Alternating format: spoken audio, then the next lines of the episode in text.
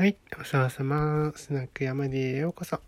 この配信では偏頭痛持ちの姉ママが全ての頭痛持ちに対して頭痛が軽くなるような話で癒しを届けるスナックのようなチャンネルです。はい、えーと今日はですね、あのー、まあ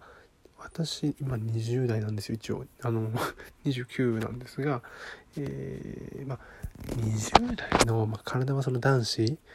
てすんごいめちゃくちゃ調子いいわけですよ。その健康面で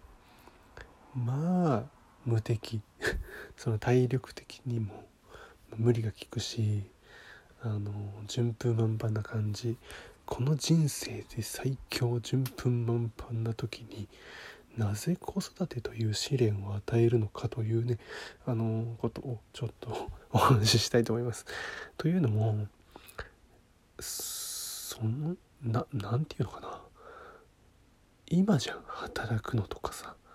なんかね、あの仕事にしろ、なんか自分でやってみたい趣味とかさ、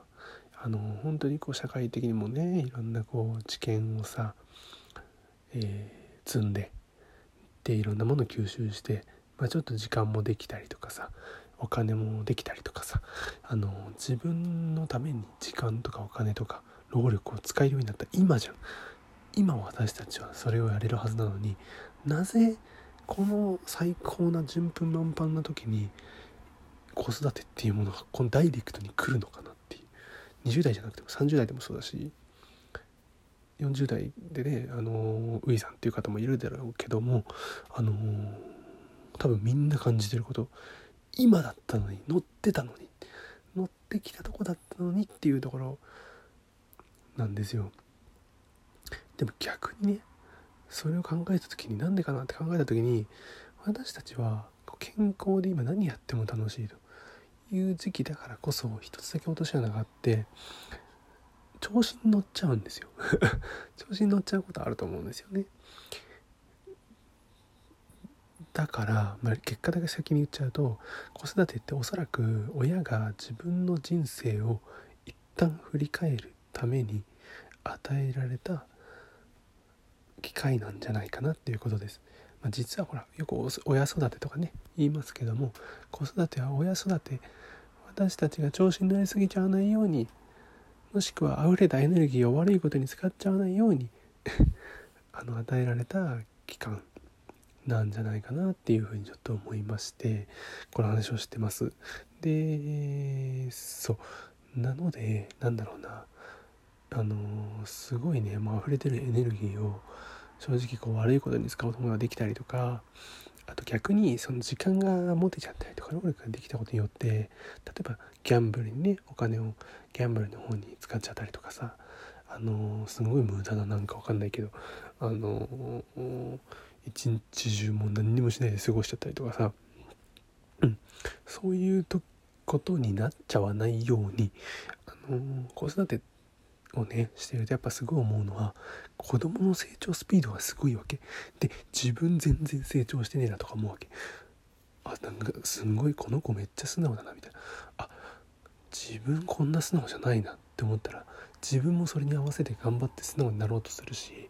あのそういうペースで成長しようと思うし、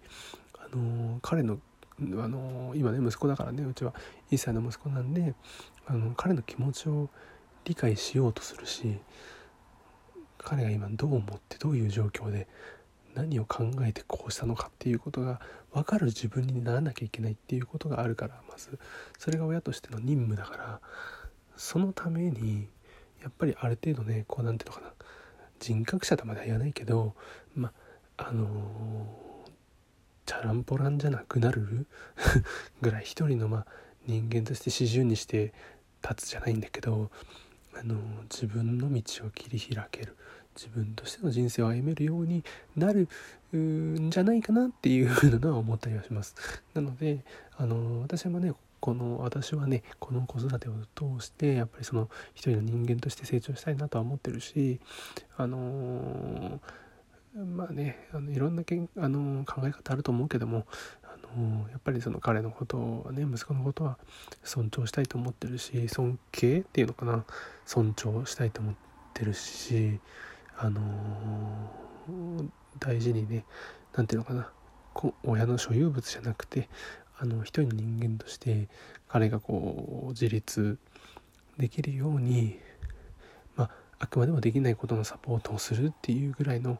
ところで、あの一緒にね、あのなんていうのかな、家族として支え、支えていきたいなと思う。だからその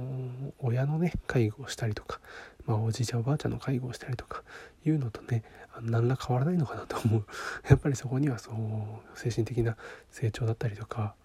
あの家族としての絆だったりとか、それって何かをやってあげるとか、あの教えてあげるとか、そういうような関係性ではなくって、上でも下でもなくて、あくまでも対等な力関係であるのかなということを私たち親が調子に乗って忘れちゃわないように、あの子育てっていうのはこのタイミングであるものなのかななんていうのを、えー、今の私はちょっと感じたっていうことです。はい